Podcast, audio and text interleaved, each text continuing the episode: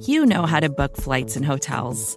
All you're missing is a tool to help you plan that unbelievable travel experience. That's why you need Viator. Book guided tours, excursions, and more in one place. There are over 300,000 travel experiences to choose from, so you can find something for everyone. And Viator offers free cancellation and 24 7 customer support for worry free travel. Download the Viator app now and use code Viator10 for 10% off your first booking in the app. Find travel experiences for you. Do more with Viator. What does it take to be an entrepreneur, and how is it changing in our ever evolving business landscape? This is Scott Galloway, host of the Prop G podcast, and an entrepreneur myself. Right now, we've got a special three part series running all about the future of entrepreneurship. We're answering your questions on work life balance, how to raise capital for your business, and more. Because when you're an entrepreneur, it's always important to look ahead at what's to come. So tune in to the Future of Entrepreneurship, a Prop G Pod special sponsored by Mercury. You can find it on the Prop G Pod feed or wherever you get your podcasts. Just a quick note this series deals with sexual assault, so please keep that in mind when you decide when and where to listen. As in previous episodes, we've changed the names and voices of some of the people that we've interviewed to protect their identities. This is Cover Story from New York Magazine, Season 1 Power Trip.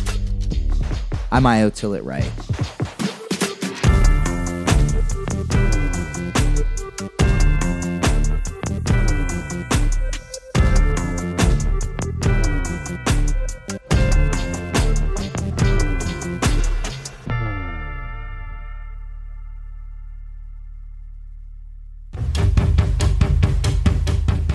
Lily and Dave love this song called House Full of Shit.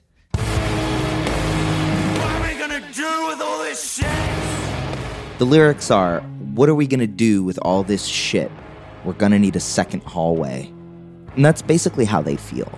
Ever since they started digging into the underbelly of psychedelics, and especially since we started dropping episodes, Lily and Dave have been inundated by stories of all kinds of abuses by psychedelic guides. Oh, look at this. They need a second hallway. It's like we're sitting here on like a mountain of Evidence. that shed light on what's going on. Some of the stories Lily and Dave are discovering have nothing to do with sexual abuse. We started looking into a lawsuit against Aharon that we found quite intriguing. It accused him of a breach of confidentiality. It never made it to court, but That lawsuit led us to two women. and the stories of these two women get to the heart of something. A dynamic that shows up in a lot of different ways between guides and their clients, where the client sees the guide as a kind of deity, and the guide in turn gets kind of high on power. This is Bodie. Hi, kitty. Hi, Bug. what do you want? He's making a little snory sound. First, I want to tell you about Claire. No last name, I think. Yeah, just Claire. Claire was a dance teacher, and for her, this story starts in about 2005. She was living up in the San Francisco Bay Area, not far from where Francoise and Aharon live. Claire was a victim of child sexual abuse, and she had started dating a man who had his own stuff kind of going on. A trauma survivor.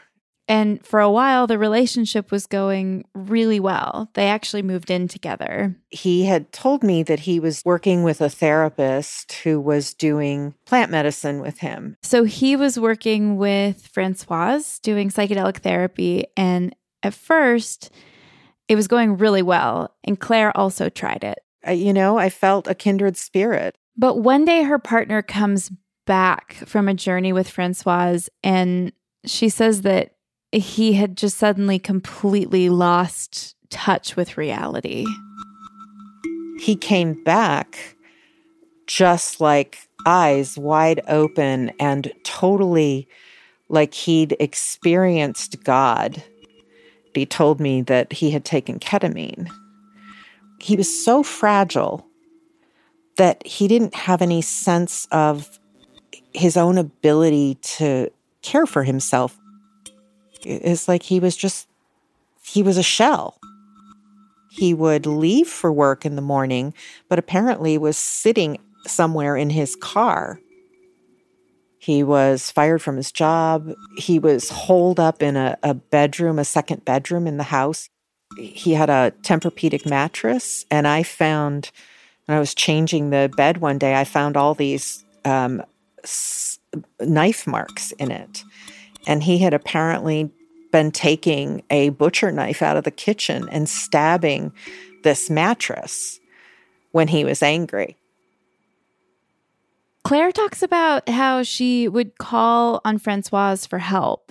I would call her and say, you know, he's not okay. What do I, you know, what do I do? Well, can you get him here? I don't think that she was doing anything purposefully harmful. My impression is is that it was more of a backtracking, trying to fix a mistake. Ultimately, this whole thing was really painful for Claire because this man she really cared about was just getting more and more distraught. I found this series of emails where I had said, I don't understand what happened. All these things happened after you did that ketamine journey with Francoise. All that time, Claire said she didn't really blame Francoise. And then about five years later, Claire met another woman who was going through a hard time with her husband. Hey. Hi. So we're going to call her Catherine. And her then husband was also seeing Aharon for psychedelic therapy. And Catherine told me that at first it seemed like Aharon was really helpful. It was the first time that her husband had spoken about some really hard things. Aharon said, You know, you have to tell your wife what's going on. There were some really rough revelations in the mix, and I don't want or need to talk about those publicly, but suffice it to say that it's stuff that would rock most marriages. As they were trying to work through it, Catherine says that he was going on journeys every weekend. And she describes him as starting to become untethered from his family, from his job, from his responsibilities. And her friend Claire remembers him seeming delusional. Catherine was thinking about leaving him. I, think we need to get a divorce and we can do it peacefully. She says that Aharon had really encouraged them to stay together. He told them that he could help. So Catherine and her husband both kept doing journeys with Aharon. They spent social time with Aharon and Francoise and their community. And Catherine remembers there was this one group journey with lots of different drugs. And when she told me about it, I thought, this really sounds like a Roquet session. So, like in the middle of it, while she's already high, Somebody came around and said, Do you want the LSD? And I said, No. And then they went back to Aaron, and Aaron says, she, She's taking the LSD. And uh, the person came back to me and says, Aaron says you're taking the LSD. And I was so high, I was like, Okay, I'm taking the LSD. Because Aaron's in charge. And he'd be like, No, you need this. You know, he's directing things. can I ask like how the ketamine came about? Yeah, the idea was um you need to break through. And ketamine is the next level. Like the mushrooms will show you certain things, but if you really need to break out of your patterns, ketamine's the next step. Some people need a higher dose because their ego is so entrenched and they're so guarded. Looking back, Catherine says this was a terrible idea. His ego wasn't strong. At one point, Catherine told us that Aharon sent her to see a psychiatrist in San Francisco, but then that psychiatrist actually cautioned her against working with Aharon and Francoise. So we reached out and spoke to him, and he said that he had warned her about their inappropriate use of psychedelic drugs with people who had mental health issues. He told us that he'd actually filed a complaint with the California Medical Board. I think they take very vulnerable people and people whose lives are kind of going off the rails and pull them into this fantasy that we'll build this community together and we'll cure you and you'll be like us. Do they deliver on that? They do not deliver on that. Catherine said that she could see her husband was becoming obsessed with Aharon. And she even tried to warn Aharon about it. I said, he's obsessed with you. You know, he sees you as like a, a godlike figure. It's out of proportion. You know, if somebody warned me as a professional, I'd be like, oh shit, I'm in too deep. And I thought he would say, oh, this isn't right. But he didn't. I think there's a thing that happens with drugs, especially if you've you're seeing like a shaman or guide or whatever, where you displace some of the awe and the wonder of the drug experience onto the person who gave you the drug. But it's also like such a power trip when somebody starts, you know, relishing in how wonderful you are and how powerful you are. And, you know, playing shaman seems like, from what I can tell, it seems like it's pretty intoxicating for people. I think some of them feel like a god. And I sort of wish that I could just like quietly approach the expanding balloon of their grandiosity with a little needle and just pop it. you know? When Catherine finally manages to move out and file for divorce, things get even worse, if you can imagine.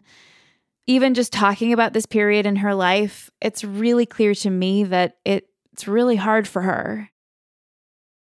Catherine was going to court to divorce him and protect her family.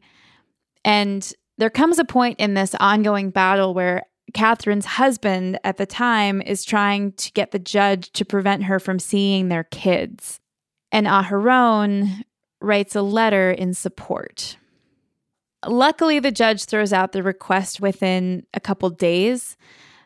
And then it later dawns on Catherine that uh, Aharon's letter was not allowed. You can't just write something unsolicited to the courts without my consent. So that's the battle that led us to Catherine. She went on to file a complaint with the state of California, and they fined Aharon $2,500. They talked to him. He was very sorry. He was very repentant. He was admitted that he did not have a release of information. Basically, what's happening here is Aharon is answering the request of a client who seems pretty unstable, can't hold down a job, seems to worship him, and supporting this man's efforts to stop Catherine from seeing her family. When they told you he was sorry and repentant, how did that? Oh, it just pissed me off. It just really pissed me off. Oh my God. I'm so disturbed. Hey, I'm wearing my pants that I got that made me think of you. They're like they're like cargo-y pants. I saw them in the thing and I was like, these kind of remind me of the pants I wear sometimes, and they look really comfortable and they're cotton, Wait, and I like cotton. Yeah, maybe. Here, look, look. Yeah, yeah, yeah, yeah. Yep. Mm-hmm. Look like you're gonna go build something.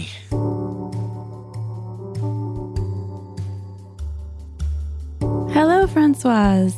Hi, Lily. Hi. How are you? Yeah, I'm good. How are you? Wait, wait, wait, wait, wait. Yes, that is me talking to Francoise. It happened like late summer of this year. Yeah, I went ahead and started the recording because I, I was just so fine. curious to get right into it. Yes. Um, after I started talking to Catherine and also reaching out to other people um, that she had put me in touch with, all of a sudden I get this email from Francoise. It says, Hello, Lily. It has been ages. I hope you are doing very well in all your endeavors. I would love to hear smiley face emoji with little blushy cheeks. I wanted to reach out since someone I know informed me that you were concerned about the therapeutic relationship Aharon Grossbard had with his clients. You may not be aware of this, but Aharon is my husband and is impeccable in his sexual boundaries with his clients.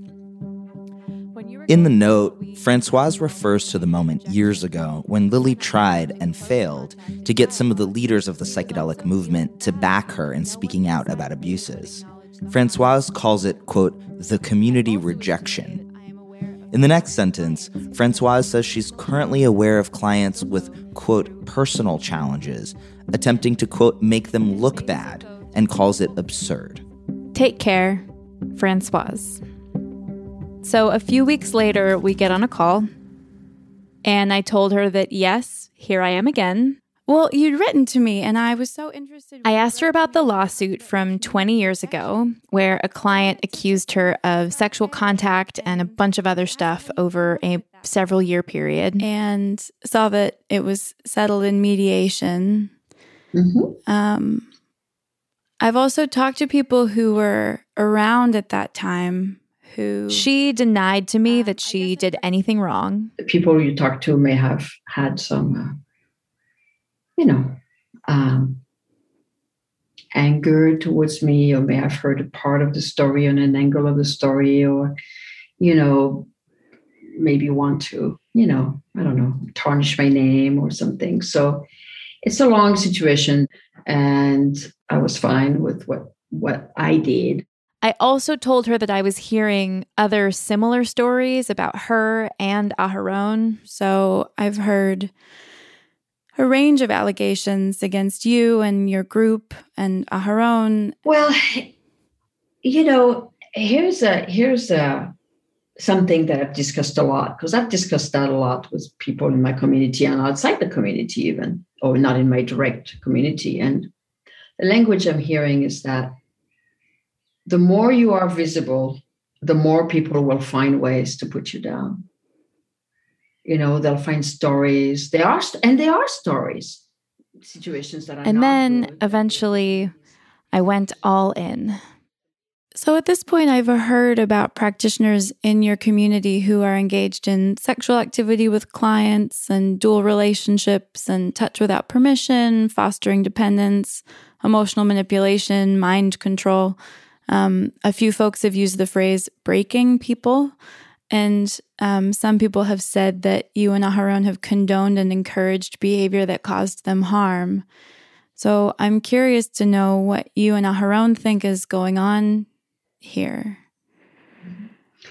Well, um, look, um, I, I don't mean to avoid the thing, but I have a client waiting at eleven thirty. So just She'd already told me that she only had half an hour, but she did give me a little more time. again, I don't know who you're talking to or with. You know, I'm sorry, but you know, I this is not my language. This is not my language, Lily. I mean, you know, we have said to people that if you have a training in sex therapy and you are licensed to have a contract with a client in a very clear dialogue and consent that is establishing the um, the exploration of sexual healing again within the context of consent contract and professional training but anything like this that you're describing is absolutely not what what I what I say or support. So I cannot say you hear what you hear, but this is not my form of work. Yeah. Yeah, I guess that's not what I've heard.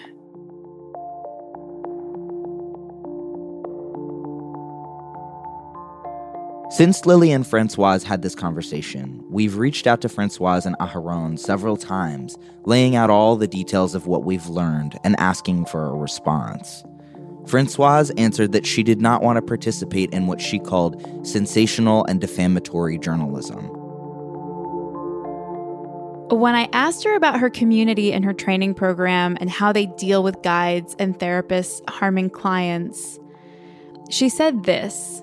Well, we we expect the guides to um, to uh, come to uh, honesty, and we are listening to the, the both the clients and the guide. I mean, we're not doubting the client, Basically, she said, We expect guides to tell the truth. but we want the guide to, for the sake of their own healing and their own integrity, to come to tell the truth and and it, as part of their healing to tell the truth. My first thought when I heard that was, How do you know the guide knows the truth? And if they do, how do you know they're going to tell it to you? It's like she has this supreme confidence in the integrity of guides. And I think this opens up something that we really need to talk about in this community, which is the idea that ethics comes from within. If you want to figure out if something is okay or not, you're supposed to look inside yourself for the answer. Is this hug okay? Or is this touch okay? This reminds me of a story that we heard from a fellow named Sergio Rodriguez Castillo. Sergio is one of the teachers with the Center for Consciousness Medicine, and he's trained by Francoise and Aharon. So he has this story that he uses as an example of a good way for a guide and a client to work together to sort of figure out if something that happened in a session was okay and how they might want to proceed from there. So he's in a session with a guide and a kind of a in a regressed child, very vulnerable position, and he comes uh, and, and and lies next to me behind, and he just hugs me, right? And it was really, really beautiful. And I felt love and I felt held. And it was like, oh, so, so much, so much love. But my own childhood wounding of being taken advantage over came back online the next day. So I said, How could he do this to me? He took advantage. Nothing happened. Let me be very clear. Fully clothed, nothing improper, nothing sexual happened. He just hugged me. But that triggered some of my own uh, trauma, right? So I, I went to confront him. I said, How could you do this to me? You were the guide. I was like a child. I was vulnerable. I was an expense. You should have known better that this was not the right thing to do. So the first thing that he does is, Well, let me check with myself. Do I feel like I did something wrong? And he said, You know what? I cannot find that energy. I cannot find that energy within me. But let me hear more about what, what happened to you. And then I kept telling him, and I started crying. I said, This happened, and it was horrible. Da, da, da, da. And then he said, You know, Sergio, I can see how what I did could have been interpreted that way. I'm sorry. And, and tell me what you need to, to, to feel better. In that case, that was enough.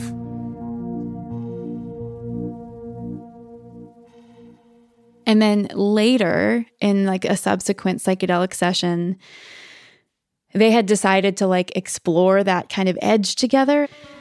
Some other time uh, where I was in the same place and he felt that I could need some holding, he came to me and said, Sergio, would it be okay if I hold you? And I said, yes. But remember, I said yes the first time too. She said, Are you sure? Yes. Let me tell you ahead of time what I'm going to do. He said, Okay, if I put my arm around you? Yes. How does that feel? Feels a little scary. Okay, let me remove my arm. Okay, try again. How does that feel? okay, it feels good. Are you sure? I can take I can take it away if you want me to. No, this feels good. I, I feel safe. Okay, you, you you get the point. So very very slowly, it's like exposure therapy in a way. Very very slowly, I'm beginning to heal the wound. That if we don't go there, it's never going to heal. And what what expanded state of consciousness allow you is to have that possibility to to go to those places more easily.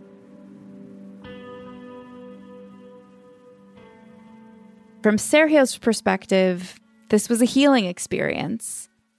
The way that Sergio saw it, it's like his guide was asking him for consent and checking in with him about it every step of the way and was open to hearing about what's working and what's not working. So to Sergio, the system worked. But when I hear this story, it makes me feel quite worried and unsettled. Like, I see way too much room for error. I think that there's an idea packed in here of like uh, being in the moment as the process unfolds and we respond together to the thing that arises in the space and do what we feel needs to be done in the moment. But there's not really clear rules about what's okay and what's not. So you're supposed to just sort of negotiate that on the fly with this person who's in an altered state. Or if they're not in an altered state, they have been recently and they're still pretty suggestible. What if your guide doesn't have empathy? What if your guide got really bad training? What if your guides. By and large, people who are causing harm, I feel like they rarely as- perceive that they are causing harm or care. or care. Yeah, you know, and like the incentive to do the thing they say because the promise is that you're not going to be in pain anymore if you do is such a strong incentive. I, I here is the thing I'm telling you is going to make it so you aren't hurting anymore. I can see it. I know it. Just trust me. Just trust me like right now it's a bit of a bonanza out there. There's a whole bunch of people that are suddenly like, "Ooh, psychedelics." You know, they're really excited about this thing that's gotten so much buzz as a miracle cure. And they don't have a real idea of the risks. They don't really have a, a real idea of what the rules are supposed to be. They're they're sort of thinking about like, well, this is kind of a a radical new treatment anyway. Maybe the rules don't apply if we talk about ethics as something that really comes from within, we lose sight of the very well established ethical standards determined over many years by professional communities which exist to protect the client. We'll be right back.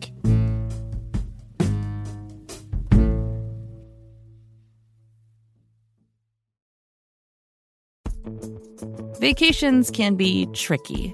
You already know how to book flights and hotels, but now the only thing you're missing is, you know, the actual travel experience. Because is it really a vacation if you're just sitting around like you would at home? You need a tool to get the most out of your time away.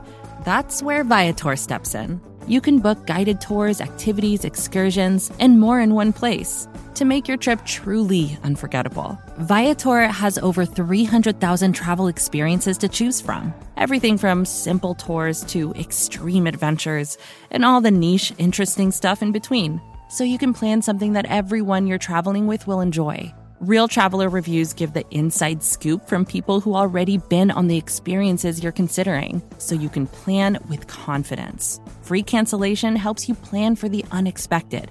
And 24 7 customer support means you can travel worry free.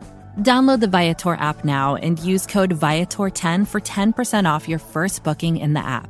Find travel experiences for you. Do more with Viator.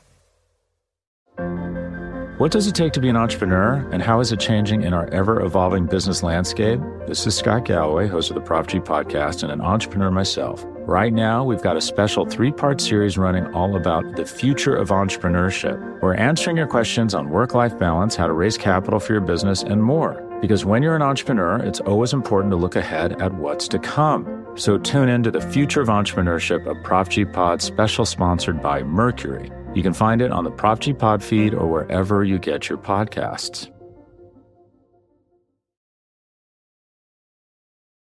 This is Cover Story from New York Magazine. We have a couple more stories to tell you. They're pretty fucking bad, but um This sucks. yeah, it does suck. But I think that we have to have this conversation because there's more and more people getting into psychedelics every day. And a lot of guides out there have either been trained by Francoise and Aharon or by people very much like them with this idea that boundaries are something you can figure out on the fly. And that if you really want to heal, you have to surrender. And I think these last couple of cases really take you inside what it might feel like to be asked to surrender to things that you should just never be asked to surrender to. So I know that you remember Susan, mm-hmm. I'm like, wait, who's Susan? Ayal Gorin's client. At some point, she found out about this other woman who was working with Ayal and she wanted to alert her. I sent her an email and said, "Hey, I noticed you you dropped out of the training. I know that you worked with Ayal, and I wanted to say I worked with Ayal." We're to call this woman Lauren. And at first, Lauren says that Ayal actually warned her that Susan was unstable and out to get him. So it took her a year to answer Susan. Basically, she just says, Hey, Susan, if you're open to it, I wanted to talk to you about Eyal slash the medicine community. So then they started having a conversation, and the two of them talked about some of the other parallels in their experiences. He would talk to me about her. And she was like, Yeah, he talked to me about you all the time. He told her that I was borderline and had borderline personality disorder and I was dangerous and she should stay away from me. I want to note here that our most recent communication from Eyal's lawyer says Mr. Gorin denies any allegations of wrongdoing and has no further comment. It was actually just a couple of weeks ago that Lauren agreed to let us summarize some of what she says happened to her. She saw Eyal for three years, much longer than Susan, and he really pushed it further with her. Mm. So it was her first experience of therapy, and she told us that just having someone ask her how she was and say, Tell me more, made her feel really cared for. He was really validating and supportive. She describes him as very attuned to her emotions. And she started to trust him, even though it was therapy. So she didn't know anything about him. It was just the way he was engaging with her felt good. Was it regular therapy or psychedelic therapy? It was just regular, good old fashioned psychotherapy. Okay. She also said in the beginning the boundaries felt quite clear. He did make a, a, hugging gesture to her once at the end of a session. And she remembers telling him, I don't do hugs. And he said something like, We're going to fix that. He told her that he's also an expert in psychedelic therapy and that he thinks she's an ideal candidate. It's a year's worth of therapy in one session kind of idea. Eventually, she does MDMA with him, and at first, the sessions were really helpful. But as things progressed and as they started doing psilocybin therapy, she did not like it. She was saying, I don't think this is the drug for me. It's just difficult. It feels like a bad trip. So here's one of the places where Lauren says that the things Eyal did to her are really parallel to Susan and other people that we've talked to. She says that whenever she questioned things, he told her she needed to surrender and trust and let go of control, and that it was her ego getting in the way. She says that he also told her you need to open yourself up and allow yourself to receive love. Very much like Susan, actually, kind of identical to Susan. Eyal told Lauren about the training with Francoise and Aharon and that there might be one last spot for her Oh and that they would be like her family. And she did join. If you do what I say, I can maybe get you this one last spot. Yeah. But after two training sessions, she decided that this was not for her. The psychedelic therapy continued. And Lauren says that she was believing Eyal about her resistance and her ego. And she talked about how she had this feeling that there was always a breakthrough just around the next corner, just over the horizon. So, one evening after an MDMA session, she told us that he usually had food for her, and then this evening he did not. So, he took her out to get food. And suddenly, there they are, sitting at a restaurant on a patio next to a fountain. And she realizes that this feels like a date. And then the next therapy session, a few days later, Lauren says that he told her he was in love with her. Oh, what? And that he pursued her from there. While he was still her therapist? She says he told her in her therapy session. Dude, come on. And the thing is, Lauren told us that at this point, Eyal had become a really central person in her life as her therapist. She was worried that she was going to lose that, and it seemed like the only way that she could keep what was feeling helpful and hopeful to her about this whole situation was to kind of follow his lead. So they started seeing each other outside of therapy while they were still doing therapy. Wait, seeing each other, seeing each other? Taking walks, getting coffee, and Lauren says that he continued to push her to stop resisting. like even little things. So it was like, Do you want coffee? Oh, you don't want coffee? Yes, you do. What? Yeah. So eventually there's an evening where there's an attempt at physical intimacy, which I'm not going to go into at Lauren's request. That's when Lauren says that she started pushing back. She says she told him she didn't want a relationship and sh- that he shouldn't have shared his feelings with her. Lauren has actually filed a complaint with the regulatory agency in California that governs therapists. She included five statements from people she was talking to as all this was happening. One colleague described what she heard from Lauren like this quote, Eyal used private sensitive information he had gained from their work together to invalidate and pathologize Lauren's experience, demanding that she open herself to love with him. The colleague continued, and this is also a quote I remember Lauren telling me that Eyal had said to her, I didn't realize you were only strong because you had been leaning on me. He would be like, You're fragile or you're borderline. And if that didn't work, it was like, We're meant to be.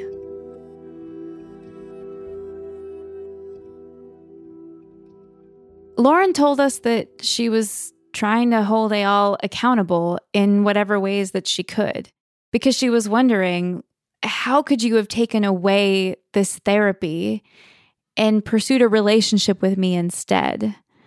And by the time she's asking that question, she's really distraught. It was like she'd had this really clear vision for where all these things were going and where this was supposed to be taking her. But after what he had done, she told us that it felt like she couldn't trust the one person she had been trusting for years.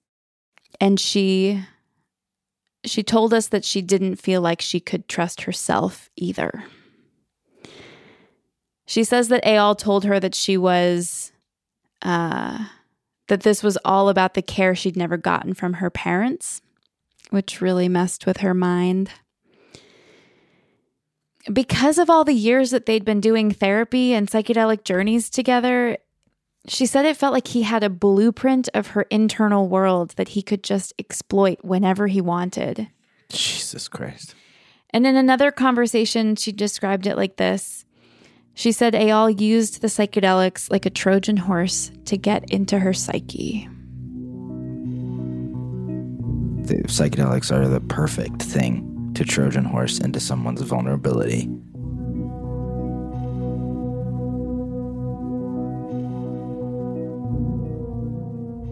And just in case that you're thinking this is an Eyal problem, for the last year, I've been talking to a woman on the opposite coast from Lauren and working with another therapist who said his teachers were also Francoise and Aharon.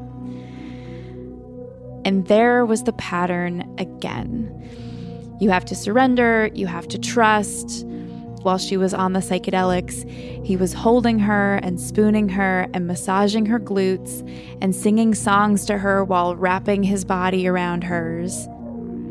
One of the ways that he touched her was to trace with one finger circles around her tailbone and anus. I've heard firsthand allegations against five men trained by Francoise and Aharon. And I talked to a sixth man that they trained who told me that he'd had sex with a woman while she was on LSD.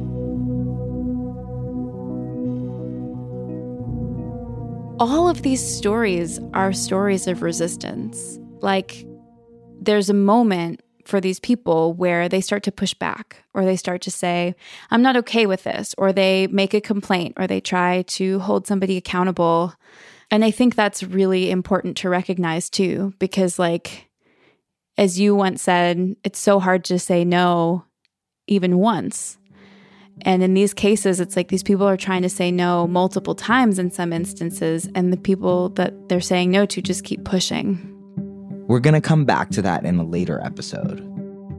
There's one last person I want you to meet. Okay, hi. Hi. Her story has really stuck with me because what happened to her was pretty extreme. How's it going? Good. How are you? I really want to tell you how Francoise responded when this woman tried to report it to her. I'm going to turn my heater up just a little bit, but I'm, I'm still here. I can still okay, hear okay, you. Okay, I'll be here. We're going to call this woman Connie. You're so sweet.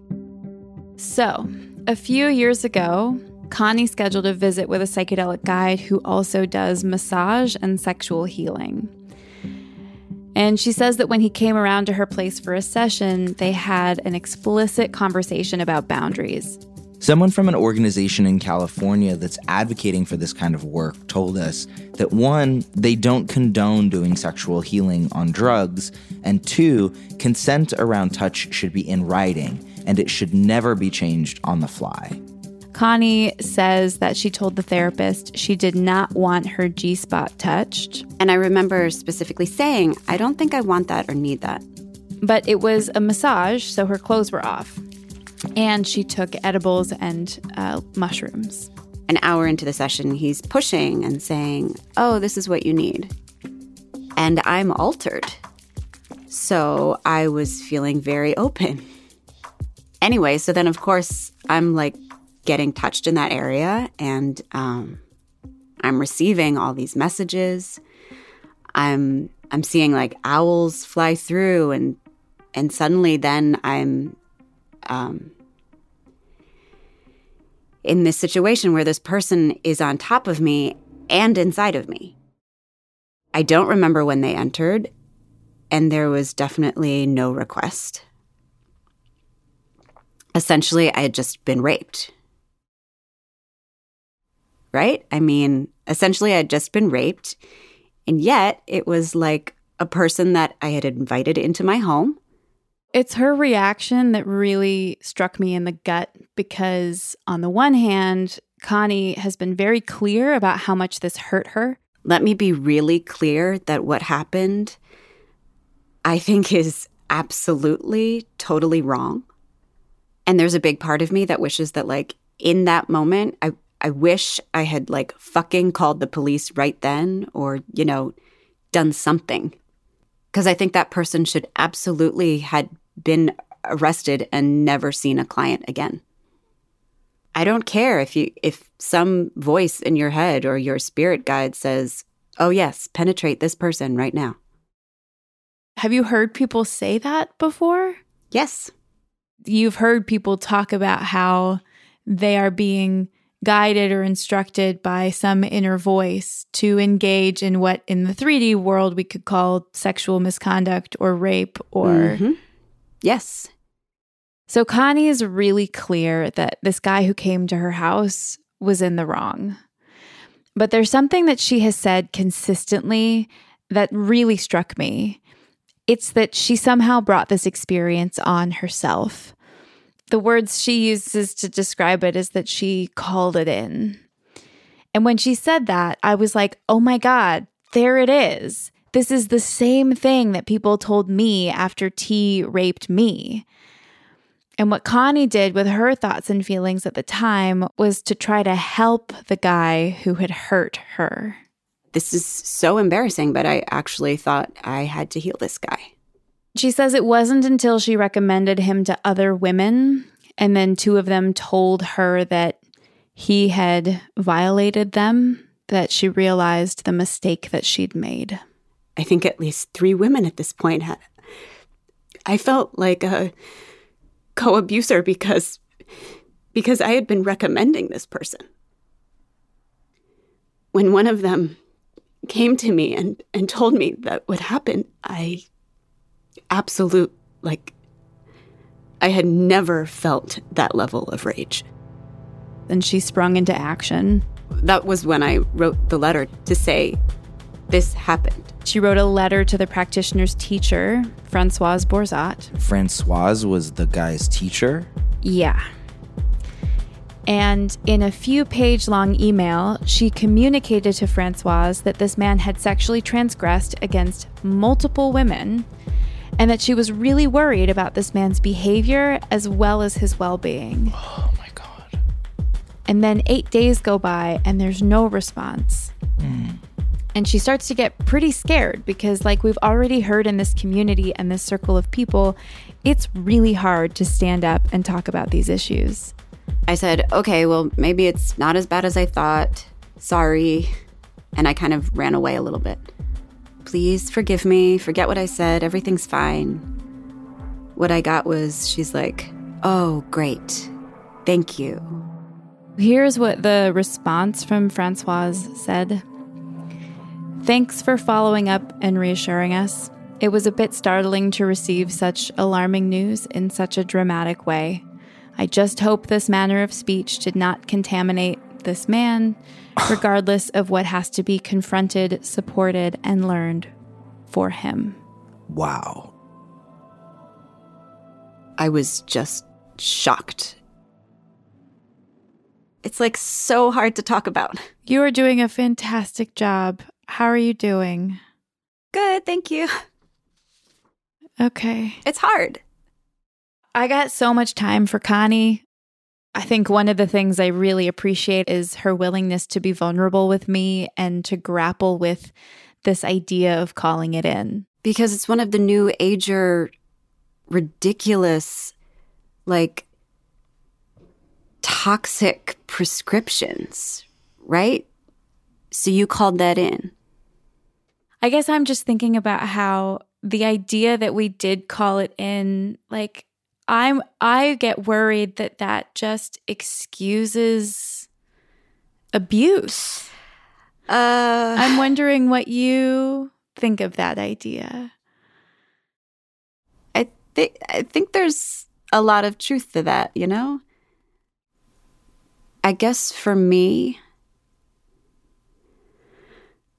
I know as a woman I will never call in like rape. You know? That's what she told me in that interview. And she was really clear about it. But the last couple times that I've spoken to her, she's told me again that she knows she called this experience in. My soul was calling in something to break me. I think that's what happens. My soul was calling in something to break me.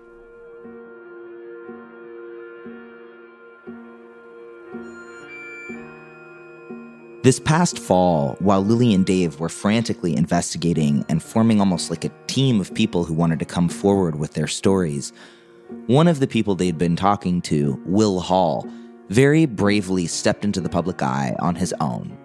He published a piece called Ending the Silence Around Psychedelic Therapy Abuse on madinamerica.com. Shortly thereafter, other pieces covering the allegations started popping up, and suffice it to say, it really shook the tree. I started to get so many emails from people. Do you have an estimate of how many emails you've gotten from people with like Oh, yeah. It's easily 40. I have a I have a document where I've been putting all the emails and it's now more than 70 pages that document. This whole conversation has really blown up in some ways. Since Will published his article, Francoise Aharon's daughter is now running the above ground training organization that they all started together. Her father has been officially removed from any role in it, and both of her parents, Francoise and Aharon, are no longer listed on the website as co founders. And the organization has put out a statement saying there is now an independent investigation into allegations against Aharon. In the last few weeks, both Aharon and Francoise sent out emails to a list of people who've trained with them. Aharon starts out acknowledging people's quote, hurt, pain, confusion, and the disappointment in me and my leadership role. Then he writes, quote, while my intentions have always been moral and caring, I wholeheartedly recognize that at times I have not been able to adequately recognize the impact they have had on some of the people I worked with. He talks about intentions and transference and power dynamics and says, quote, I'm committed to keep on looking inside and understand more about my shadow and ignorance. And he says he's seeing a new, quote, wiser elder psychotherapist outside our community. More recently, Francoise also sent an email to the group. She calls what's happening an implosion, and she writes that she's feeling a lot of pain, disconnection, and sadness. She says that she's getting the support that she needs to go through all this and, quote, has gained insight into the source of her own wounding. Then she continues, quote, I also know that other allegations are floating around, bringing doubts in everyone's mind, and there is not much I feel I need to speak about as I reserve myself the right to some privacy in regards to my own choices, which are not related to my professional life. Towards the end, she adds, quote, I trust everyone's intuition to mindfully move forward in a healing direction. The thing that makes me hopeful is that we're hearing more and more every day from people who say they've experienced harm or witnessed harm, and they're feeling emboldened to speak up about what's happened to them. And there's a statement that was published online, it's like an open letter it was signed by a lot of people in the community and it's the beginning of a conversation. People are taking a stand and trying to say, this is a thing that is wrong. And here's some ideas about how we might mitigate this problem in our community going forward. Let's put together an independent ethics council and give people places where they can report harm. Let's think about how we investigate these sorts of things and take a restorative justice approach to this kind of work. I'm always on the lookout for, you know, is this genuine or is this reputation management? Is this just another way to try to handle this whole thing in house and paper it all over? The thing that I would hope would be at the center of change like that would be the voices and the perspectives of the people who've been harmed.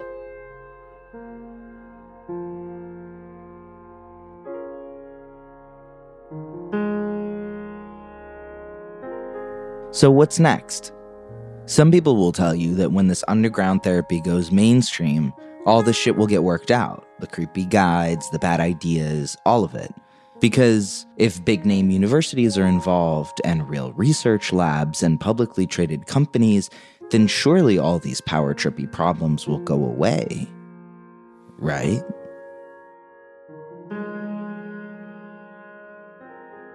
Cover Story will be back in 2022.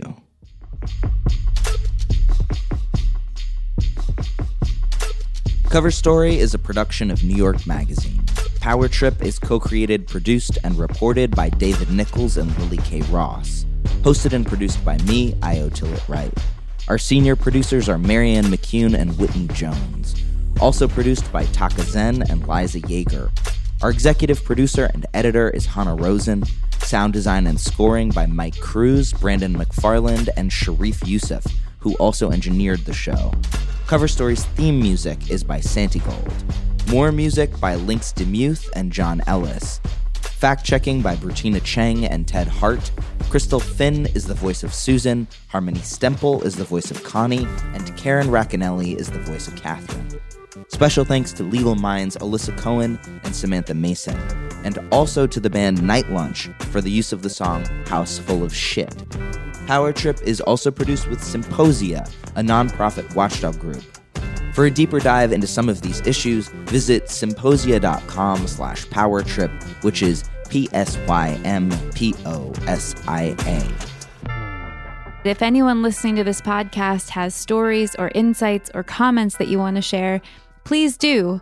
You can write to us at tips at psymposia.com. Also, Psymposia is a nonprofit organization, and we need your support. You can support us on Patreon or with a one-time donation at psymposia.com slash donate. What does it take to be an entrepreneur, and how is it changing in our ever-evolving business landscape? This is Scott Galloway, host of the Prop G podcast and an entrepreneur myself. Right now, we've got a special three-part series running all about the future of entrepreneurship. We're answering your questions on work-life balance, how to raise capital for your business, and more. Because when you're an entrepreneur, it's always important to look ahead at what's to come. So tune in to the future of entrepreneurship, a Prop G Pod special sponsored by Mercury. You can find it on the Prop G Pod feed or wherever you get your podcasts. Hey, this is Scott Galloway, author, professor, entrepreneur, and most importantly, host of the Prop G podcast. We got a special series running on right now called The Future of Work, where I answer all your questions on surprise, the future of work. Questions including what are we missing when we work remotely, or how do we handle work life balance when a major opportunity comes knocking? From the provocative to the technical, we're offering insights you won't want to miss. So tune in to the future of work, a Prop G Pod special sponsored by Canva. You can find it on the Prop G Pod wherever you get your podcasts.